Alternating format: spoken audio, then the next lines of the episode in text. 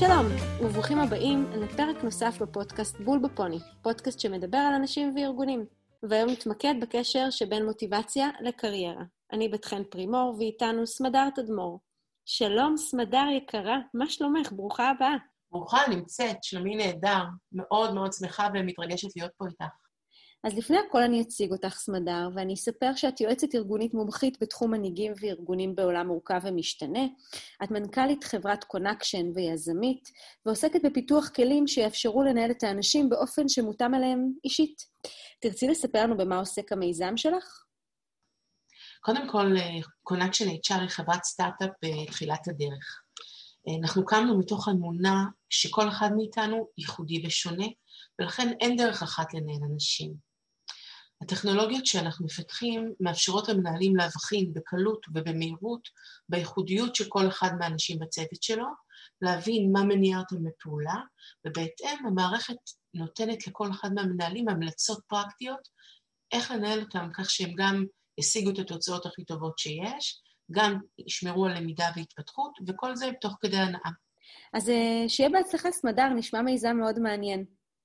אז היום בחרנו להתמקד בהנאה והנאה, בעין ובאלף, בעבודה, אבל אני חושבת שכדאי שנתחיל לפני הכל מהבסיס. מה זה בעצם מוטיבציה? קודם כל, מוטיבציה היא מילה מאוד מאוד כללית שמתארת את האנרגיה שגורמת לאנשים להוציא מהכוח אל הפועל את היכולת שלהם, אה, את היכולות הפנימיות שלהם. ולא רק זה, אלא לעשות את זה מתוך שמחה, בתוך אנרגיה מאוד מאוד גבוהה. אנחנו, אני חושבת שרובנו מכירים את המושג flow, זה הדבר הזה שבו אנחנו נכנסים לאיזושהי פעולה ולא שוכחים את, את עצמנו והזמן עומד מלכת, זה המקום שבו אנחנו יודעים שאנחנו נמצאים במלוא המוטיבציה שלנו. עכשיו, במשך המון שנים, אה, מוטיבציה אה, הייתה נושא מאוד מרכזי למחקר, ויש המון המון תיאוריות שעוסקות במוטיבציות. חלק מהן אה, מתייחסים יותר להיבטים של צרכים שונים של אנשים, כמו צורך בשייכות, בביטחון, בצמיחה, ויש גם כאלה שמתייחסות יותר לציפיות שיש לאנשים, כמו ציפייה לקבל תגמול הולם למה שהם עושים, או לקבל הכרה. למה חשוב לנו להבין את אותן מוטיבציות? אני חושבת שיש שלוש אה, שאלות מפתח שמעסיקות אנשים, מנהלים בארגונים. אחד, מנהלים רוצים לדעת מה יגרום לאנשים שלהם להיות יותר מחוברים לעשייה, לתפקיד ולארגון שלהם. אה, חשוב להם מאוד לדעת מה יאפשר לאנשים לשמור על רמת אנרגיה מאוד מאוד גבוהה, ומה יאפשר להם להצליח בתפקיד. רוצים לדעת מה יגרום להם להישאר או לעזוב את, אה, את העבודה. ובעצם מה שאני אומרת זה שהתשובות לכל השאלות האלה נמצאות בהבנה שכל זמן שהגורם שמניע את האנשים מקבל את האפשרות לבוא לידי ביטוי בעבודה שלו, הוא פורח, הוא מצליח במה שהוא עושה, הוא מלא אנרגיה והוא מאושר.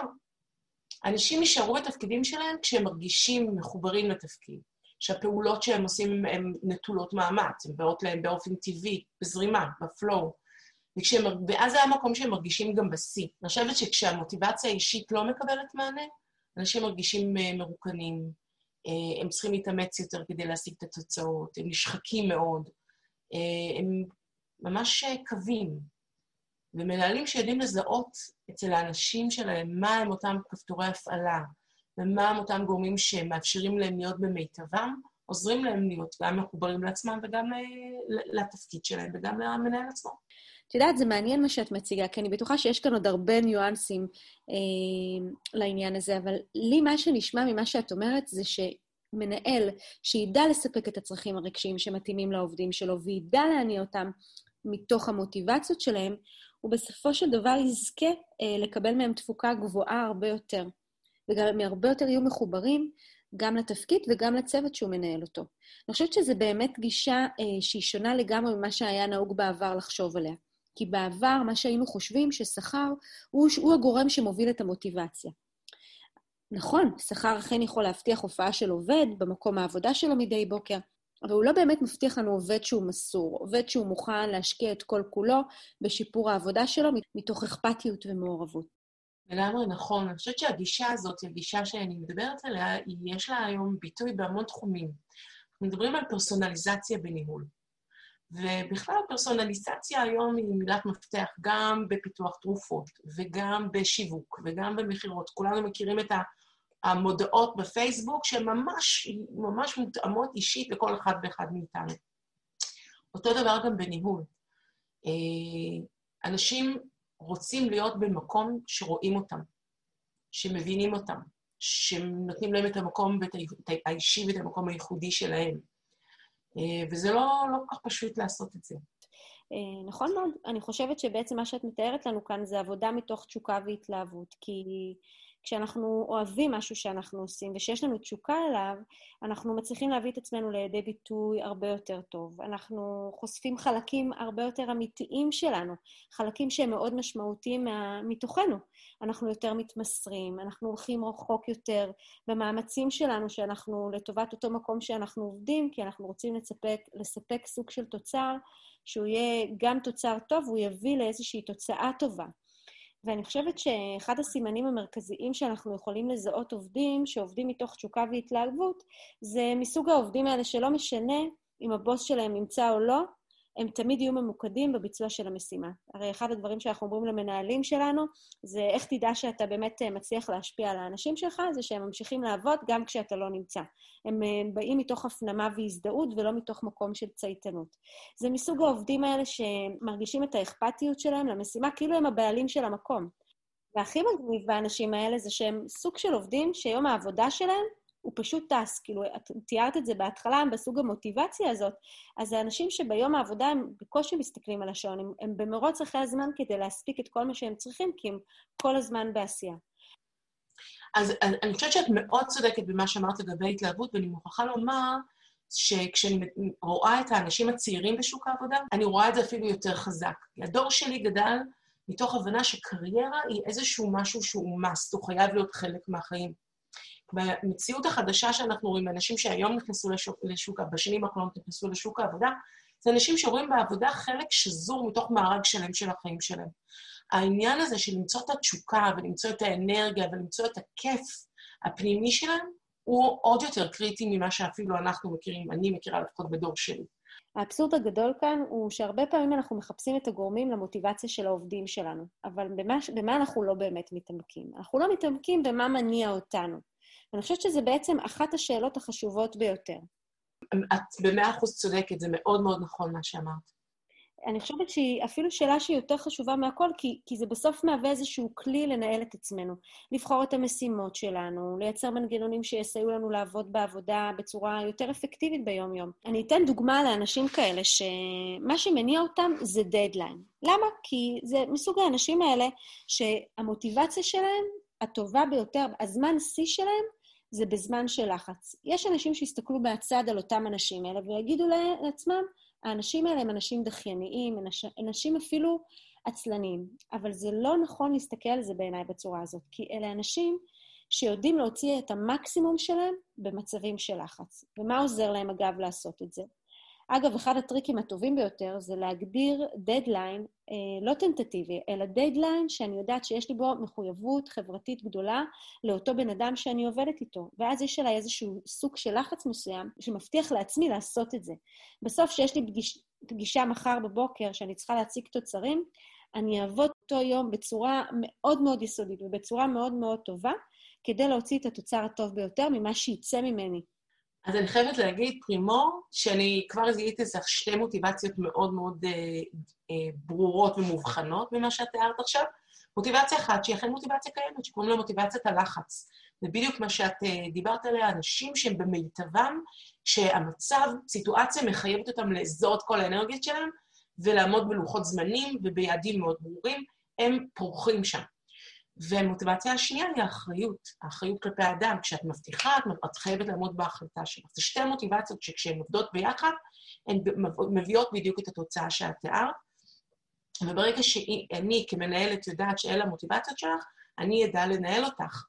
ו- ולא פחות חשוב בעיניי, גם מעבר לזה שאנחנו מכירים את המוטיבציות של העובדים שלנו, ומעבר לזה שאנחנו מכירים את המוטיבציה של מה מניע אותנו, זה לדבר על המוטיבציות של מה מניע את הבוס שלנו, ואת הקולגות שלנו, את העמיתים שלנו. כי דיברנו בפרק הקודם, עם, בפרק של הדס יגר, על נושא של פוליטיקה ארגונית, אז זה הדרך הנהדרת כשאנחנו מזהים מוטיבציות של אנשים, להתנהל מולם בצורה הרבה יותר טובה, לנהל איתם מערכת יחסים של עבודה טובה יותר. אני חושבת שההבנה עמוקה של צרכים של האחר ולמוטיבציות של האחר, מייצרות יכולת לדיאלוג הרבה יותר משמעותי ועמוק ואפקטיביות. כשאני יודעת מתוך מה את פועלת, אני פחות כועסת. כשאני מבינה אה, מה גורם לאחרים להתנהג בצורה כזאת או אחרת, אני מסוגלת לפחות לפתח יותר אמפתיה ויותר קבלה ויותר סלחנות למצבים אה, קונפליקטואליים, ובהרבה מאוד פעמים זה תשתית לדיאלוג ולשיח שהוא מקדם והוא לא עסוק רק אה, במפגשים הלא נעימים האלה. אני חושבת שעד כה הצלחנו להסביר את הנחיצות, למה חשוב לזהות את המוטיבציה. בואי נצלול קצת אה, יותר עמוק ונספר למאזינים שלנו איך אנחנו יכולים לגלות את המוטיבציה שלנו, של אחרים. קודם כל, אני חייבת לומר שזה מאוד מאוד קשה. כי המוטיבציות הן מאוד מאוד חמקמקות, והרבה מאוד פעמים אנחנו נראה אה, בקצה של הקרחון, בהתנהגויות הנראות לעין, סוגים שונים של התנהגויות שיכולות לנבוע מגורמי מוטיבציה שונים. אז זה לא פשוט בכלל לזהות אותם. אה, בדרך כלל השאלות שעומדות מאחורי זה הן שאלות שמנסות לרדת לעומקם של, של דברים. ואפשר לשאול, אה, באמת אה, לנסות להבין את ההבחנה בין ביטויים התנהגותיים שהם דומים, אבל נובעים ממקורות שונים.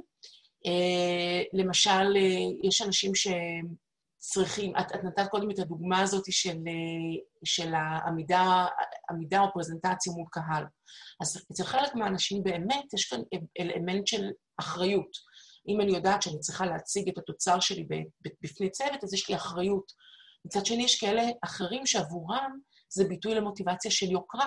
אם אני עומדת ומציגה בפני הצוות, אז כנראה יש משהו מאוד יוקרתי בזה, או הכרה, צורך שלי לקבל פידבק ומשוב. הדקויות האלה הן מאוד קטנות, אז אנחנו כן יכולים לשאול שאלות עמוקות, כמו מה זה הדבר הזה שגורם לך לקום בבוקר בהתרגשות ובשמחה? כשאת קמה ואת חושבת על המשימה, איזה מהמשימות שלך יגרמו לך את זה? או מה זאת הפעולה שכשאנשים עושים אותה, כשאתה עושה אותה, הזמן עומד מלכת, אתה מרגיש שאתה לא שם לב איך שהיום נגמר. או מהם הדברים שכשאתה עושה, אתה עושה בקלות ובאיכות מאוד מאוד גבוהה, בלי להתאמץ. ושאלה אחרת היא, מה הדבר שכשאת מסיימת אותו, את מרגישה תחושה של סיפוק ושמחה. אלה, הן שאלות, חלק מהשאלות. מצד שני, אנחנו גם יכולים להסתכל על זה מהדרך, מדרך השלילה. אה, מה הדברים שמכבים אותך. מה תהיה הפעולה שתמיד את דוחה. שאת אה, תשקיעי כל מאמץ אה, להשיג אותה, ותעבדי מאוד מאוד קשה, ובסוף תרגישי מרוקנת כשאת מסיימת אותה. אני חושבת שטריק אחד שאני יכולה לתת, היא לנסות להרגיש את אה, תחושת הגוף בזמן שאנחנו עושים משימות בעבודה. הגוף שלנו יודע להיות סנסור מאוד מאוד טוב. כשאנחנו מרגישים את הקלילות בגוף, כשאנחנו מרגישים את האנרגיה המתפרצת, את השמחה, אנחנו יודעים ששם יש מוטיבציה. כשאנחנו מרגישים שהגוף מתכווץ ונהיה כבד פיזית, אנחנו מבינים ששם יש uh, כפתור כיבוי. והייתי רוצה להוסיף uh, דרך נוספת שלי עוזרת, ואני גם uh, חייבת להודות שאני מייעצת אותה לפעמים למנהלים, זה לעשות את זה על ידי זה שאני יודע לבחון מצבים של פרץ מוטיבציה אישית. מה זה אומר פרץ מוטיבציה אישית? אני אוהבת לקרוא לזה המעבר שלי ממצב אחד למצב שתיים. במהלך היום-יום שלנו, שאנחנו נמצאים בסיטואציות, ואגב, זה יכול להיות גם ביחסים, זה יכול להיות בעבודה, זה יכול להיות עם הילדים שלנו, זה יכול להיות בכל דינמיקה חברתית או דינמיקה של עשייה שאנחנו עושים. יש דברים מסוימים שמדליקים אותנו, גורמים לנו לתפקד בצורה הרבה יותר מיטבית. ואנחנו צריכים לזהות את הסימנים האלה שגורמים לנו להסתכל על הדברים, אני קוראת לזה סיגנלים של התלהבות, ולשאול את עצמנו פשוט למה. למשל, אני אתן דוגמה, אני יכולה לשמוע שיחה של מנהל שיספר לי שהייתה לו אה, חוויה מדהימה אה, של איזשהו סיפור הצלחה של איזשהו דיון שהוא הוביל או איזשהו פרויקט שהוא הוביל, ואז אני אשאל אותו את השאלה, תגיד, מה היה באותו רגע שקרה לך לחוות את אותה חוויית הצלחה הזאת? החוויית ההצלחה הזאת היא בעצם יכולה להתפרש גם כמוטיבציה מסוימת. אני חושבת שזו דוגמה מצוינת, באמת, ואני מאוד אוהבת את, ה, את, את המונח הזה של פרץ מוטיבציה. זה בדיוק uh, הנקודה שבה את מרגישה את, את ההתפרצות, את האנרגיה, את אותו כוח שדיברתי, ממש אהבתי את ההגדרה הזאת. דרך נוספת שאני חושבת שיכולה לייצר פרץ מוטיבציה, זה לא כשהפרץ המוטיבציה קורה אצלי, אלא שאני גורמת לבן אדם אחר לחוות פרץ מוטיבציה. ואגב, אחד הדברים שזה יכול לקרות על ידי זה שאני בעצם מתייעצת עם קולגה או עם מישהו שהוא כפיף אליי. ככה אני בעצם מעצימה את אותו בן אדם, אני רותמת אותו, אני מייצרת אצלו איזושהי מוטיבציה של מחוברות. אין בן אדם הרי שלא אוהב להרגיש את הערך ואת הנחיצות ואת זה שאני, ש, שרוצים לשמוע את דעתי. זה אחלה פרץ של מוטיבציה. ועוד דבר נוסף שאני רוצה לתאר כפרץ מוטיבציה, זה שאנחנו כמנהלים לפעמים מקבלים מעין פולו-אפים של העובדים שלנו. והם שואלים אותנו, תגיד, מה קורה עם הדבר הזה? למה זה עדיין לא קרה? אתה, יכול, אתה זוכר שאתה צריך להחזיר לי תשובה על, על איזשהו נושא מסוים? משהו דוחף את אותו בן אדם לבוא ולייצר אצלי את הפולו-אפ הזה. אני צריך לשאול את עצמי כמנהל, שווה לשאול את עצמך כמנהל, למה אותו בן אדם מתעסק בפולו-אפ הזה, ואז ברגע שאני מזהה את המוטיבציה שלה, אני יכול לתת לזה מענה הרבה יותר טוב. מעולה. אני חושבת שמה שאת אומרת עכשיו זה היכולת של מנהל להבין מה מפעיל ומה מכבד את האנשים שלו, היא מאוד מאוד קריטית. נכון, ותיארנו פרצי מוטיבציה, ותיארנו שאלות מגניבות שאפשר לשאול גם מה מעכב ומה מעודד, אבל בואי רגע נדבר על התכלס. מנהלים ביום-יום נשארים לתוכנית העבודה שלהם, ליעדים שלהם החודשיים והשבועיים. הם באמת, הם נמצאים כל היום בעשייה אינסופית. בסופו של דבר, אותו מנהל לא מצליח אה, למצוא את הזמן אה, שיכול לזהות את המוטיבציות של אותו עובד שלו. ובסוף התוצר יכול להוביל מהר מאוד לאותו מצב של שחיקה אצל אותו עובד, ואפילו גם למידת המחויבות והאינגייג'מנט שתיארת אותה בהתחלה. אני חושבת שמעבר למה שתיארת כמצב הישרדותי, שבו למנהלים אין את הזמן, והם מאוד מאוד שחוקים ועמוסים בעצמם, אין להם גם את היכולת לזהות מה באמת מניע אנשים. אין להם את הכישורים לשאול את השאלות, לרדת לעומקם של דברים, להרגיש את הניואנסים. ולכן אה, אני באמת מאמינה שצריכים כלים שיעזרו למנהלים במהירות ובדייקנות להבין טוב יותר את האנשים שלהם, כדי שאפשר יהיה לנהל אחר כך שיח שהוא הרבה יותר משמעותי ועמוק. יש uh, כלים שיודעים לזהות מהם החוזקות של אנשים, כמו שאלון החוזקות של גלופ. ישנם שאלונים שיודעים לזהות מאפייני אישיות או של אנשים, כמו MBTI, כמו, אה, אה, כמו דיסק, שהם כלים אישיותיים יותר. ואנחנו אה, בקונקשן עובדים עם כלי מאוד מאוד חדשני, שפותח אה, על ידי שני חוקרים אמריקאים אה, בשם אדריאן גוסניק וצ'סטר אלטון, אה, שנקרא מזהה המוטיבציות. וזה כלי שבאמצעותו אפשר בצורה מאוד אה, מדויקת לדעת ולזהות מהם גורמי המוטיבציה האישיים והייחודים של האנשים. יודעים להציג לאנשים את הסולם של המוטיבציות שלהם, מהן המוטיבציות הגבוהות ביותר, ומצד שני גם מהן הנמוכות ביותר. ואפילו נותן להם גם קצת טיפים מה לעשות איתם ואיך אה, להשתמש בהם בצורה אפקטיבית במהלך העבודה. את יודעת, זה מעניין, כי במיוחד עכשיו שרוב העבודה שלנו נעשית מרחוק, בכל זאת קורונה טיים, אנחנו נמצאים בעבודות במשמרות, אנחנו נמצאים בחצאי ימים, אנחנו נמצאים הרבה בעבודה מהבית, והמנהלים לא רואים את העובדים שלהם בעיניים. נדרש מהם איזשהו מאמץ מאוד מיוחד כדי לדעת איך להניע אותם בתקופה הזאת. מקבלת המון פניות עכשיו מארגונים וממנהלים עם השאלה הזאת של מה אני עושה, איך אני, מחז... איך אני יוצרת מוטיבציה עכשיו אצל האנשים שלי? איך אנחנו עכשיו מעלים את האנרגיה? אנחנו מרגישים את השחיקה ומרגישים את הירידה ב, אה, בפרודוקטיביות. ואני חושבת שעכשיו, דווקא עכשיו, אם מנהלים יהיו מסוגלים להבין בצורה מדויקת מה מניע את האנשים לפעולה, יהיה להם הרבה יותר קל באמצעים המרוחקים להיות מאוד ממוקדים באופן שבו הם מנהלים אותם. הבעיה האמיתית היא שלאנשים עכשיו, המוטיבציות שלהם מתערבבות זו בזו. יש להם את הילדים בבית, ויש להם את הלחצים היומיומיים אה, להמשיך שגרת חיים שלהם אה, בבית. ואם ידעת בעבר להניע אה, מישהו מלפני שנה דרך מוטיבציה מסוימת, המוטיבציה שלו השתנתה לגמרי. למה? כי עכשיו הוא מנהל בעצם, העובד הזה, או אותו מנהל, מנהל שתי חזיתות במקביל. העורף הפך להיות החזית. אני צריך לנהל שגרת יום חיים, יש לי ילדים ללא מסגרות, כולנו נמצאים בסגר. מצד שני, אה, אני חייב לשמור על רציפות תפקודית גם בבית וגם רציפות תפקודית בעבודה. התוכניות עבודה נשארות, היעדים נשארים, ואני צריך אה, להמשיך אה, את העבודה שלי. ואני חושבת שאותם מנהלים צריכים קודם כל להכיר בעובדה הזאת, שיש מוטיבציות שונות. מצד אחד יש את המוטיבציה של הבית, ומצד שני יש את המוטיבציה של העבודה. ולתת לעובדים שלהם יותר גמישות ויותר אה, מרחב לפתור קונפליקטים אישיים, אה, לגלות יותר סבלנות, לתת בהם אמון יותר גדול. זאת אומרת, כבר המשפט הזה של כמה שעות אתה עובד מראה את, ה, את הרצינות שלך או את המסירות שלך, הוא בכלל לא רלוונטי, הוא כבר לא בשם המשחק. זאת אומרת, מי שלא נמצא הוא לא בהכרח לא מי שלא מחויב. וגם להגדיר יעדים בצורה הרבה יותר תדירה. הצלחות קטנות, דברים שהם הרבה יותר אה, בהירים. אה, ואני חושבת שככל שהמנהל הזה נותן אמון גדול יותר, אז אה, יש יותר מרחב שאותו עובד יכול להסתדר בו. אה, איזה סגי מוטיבציות עיקריות קיימות? אז קודם כל אני אומר שבמזעי המוטיבציות ישנם 23 גורמי מוטיבציה שונים. מוטיבציות כמו אתגר, הצטיינות, בעלות, שזה הצורך של אנשים להיות ב ownership ובשליטה על מה שהם עושים. מוטיבציה של לחץ, הזכרנו אותה, מוטיבציה של פתרון בעיות. ישנן מוטיבציות שקשורות יותר לפיתוח של אנשים אה, ולבניית מערכות יחסים, כמו חברות, כמו פיתוח אנשים, כמו עבודת צוות, שירות, ייעוד. ישנן גם מוטיבציות כמו אחריות חברתית, אה, התלהבות, יצירתיות, מגוון, השפעה, מוטיבציית הלמידה, וישנן גם מוטיבציות שקשורות יותר להוקרה, ליוקרה, להכרה, אה, וגם לאנשים שמונעים לכסף. גם זו מוטיבציה שקיימת. ואם אני רוצה לבנות מחר צוות, אה, אני רוצה בסוף מוטיבציות שדומות או שונות ממני?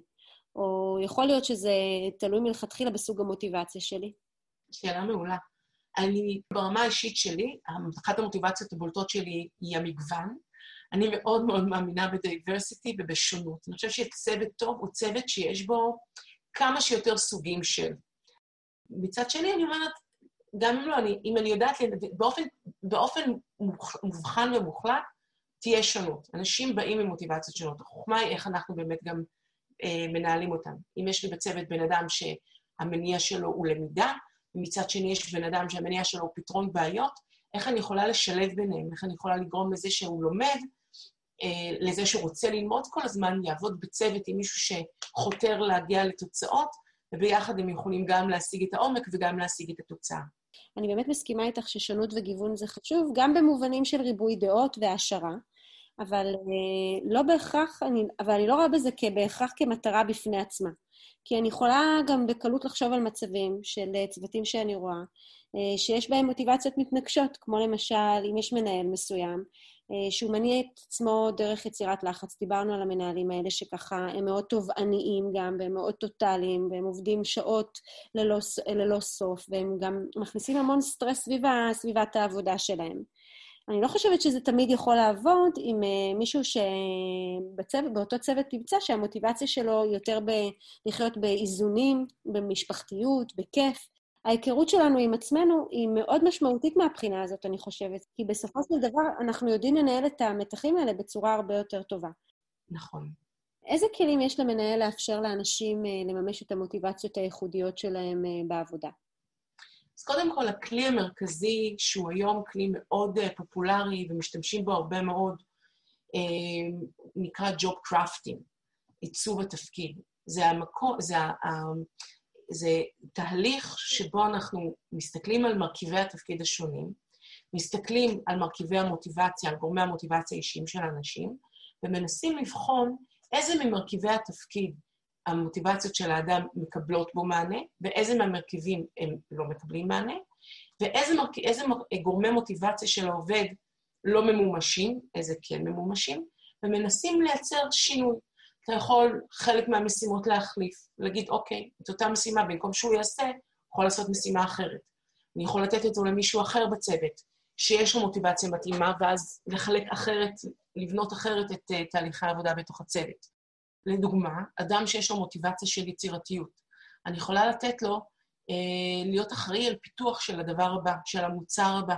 גם אם זה לא חלק מהגדרות התפקיד שלו, עצם העובדה שהוא עוסק בפיתוח או ביצירה של דבר חדש, ממלאת אותו בכל כך הרבה אנרגיה, שעל הדרך הוא גם יעשה את שאר המשימות המוטלות עליו. אני חושבת שהמסר המרכזי כאן זה ש- one size doesn't fit all, שנדרשת ממנהלים מידה מאוד מאוד גדולה של אה, קבלה של השונות, הבנה שהשונות היא מתנה עבורם, צובעת את הצוות, הצוות שלה בצבעים מאוד אה, עשירים. היא מאפשרת לו לראות את האנשים באשר הם כאנשים, כבני אדם, וגם לפתח גמישות, שהיא אחת מהמיומנויות והכישורים הקריטיים ביותר בעולם שהוא מורכב וכאוטי. זה מהמם הג'וב קרפטינג, ובהחלט זו דרך מצוינת להוסיף משמעות uh, לעובד, וגם להתמקד במה שמביא לנו יותר סיפוק ועניין, וגם להביא אותנו להיות יותר מרוצים ומסורים. אבל מה אנחנו עושים עם אלה שמנסים לנצל את זה? הרי לכל תפקיד תמיד יש את העבודות השחורות שלהם גם. ויהיו האנשים האלה שינסו להימנע, או לצמצם ככל הניתן מאותן עבודות שחורות. איך אנחנו, איך את מציעה לנו להימנע מהמצב הזה, שיכול אה, להוביל למצב שיהיו משימות שלא יהיו מבוצעות, או יהיו משימות שיהיו חסרות מיקוד? אז קודם כל, אה, האחריות של המנהל היא לדאוג ולמפות את כל המשימות שנדרשות, ותמיד יש, מכל, לכל תפקיד יש, יש חלקים שחורים. ואני רוצה להגיד על זה שני דברים. אחד, אה, משימות שנתפסות אצלי כמשימות שחורות, יכולות להתאפס אצל מישהו אחר כדבר הכי מדהים בעולם. לדוגמה, בשבילי, אקסל זה הסיוט שלא ברא. אוקיי. בבקשה. מאידך גיסא, אני מכירה לא מעט אנשים שרואים אקסל והעיניים שלהם נדלקות באושר גדול, שמחה וששון, הנה יש מספרים, יש משבצות, מכניסים לתוך הטבלה, לתוך הפורמולה, אושר אינסופי. אז uh, זה קצת כמו שאומרים על הזבל שלי הוא האוצר של מישהו אחר, אותו דבר גם כאן. התפקיד של המנהל למפות את כל המשימות שיש בצוות, ולראות האם יש אפשרות אמיתית לחלק אחרת.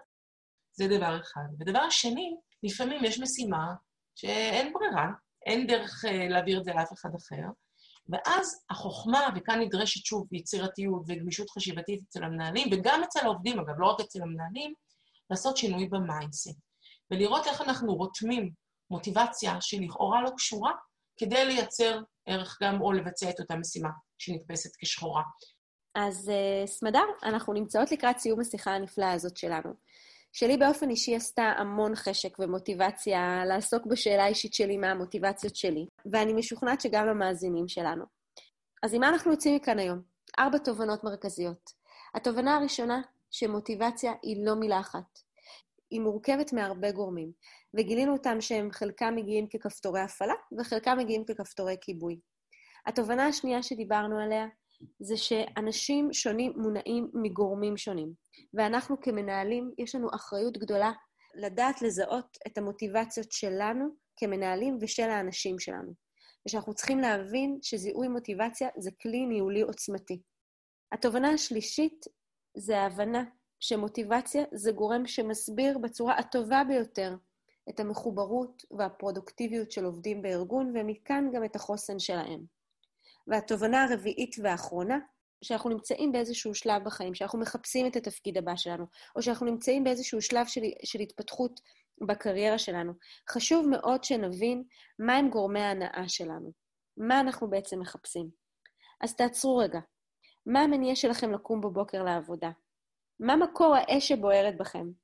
בסופו של יום, אנחנו מבלים את מרבית היום שלנו בעבודה, ואני חושבת שאם כבר להיות בעבודה, אז גם ליהנות ממנה, ולדעת מה המניעים שלי, ולדעת מה עושה לי טוב. סמדר יקרה, תודה רבה רבה לך. תודה רבה לך, ואני חייבת להגיד שאין ספק שהפודקאסט הזה הוא לגמרי מימוש המוטיבציות שלך. את פורחת, את מביאה את כל האנרגיה והאש, אז המון המון תודה, היה כיף ענק להיות פה.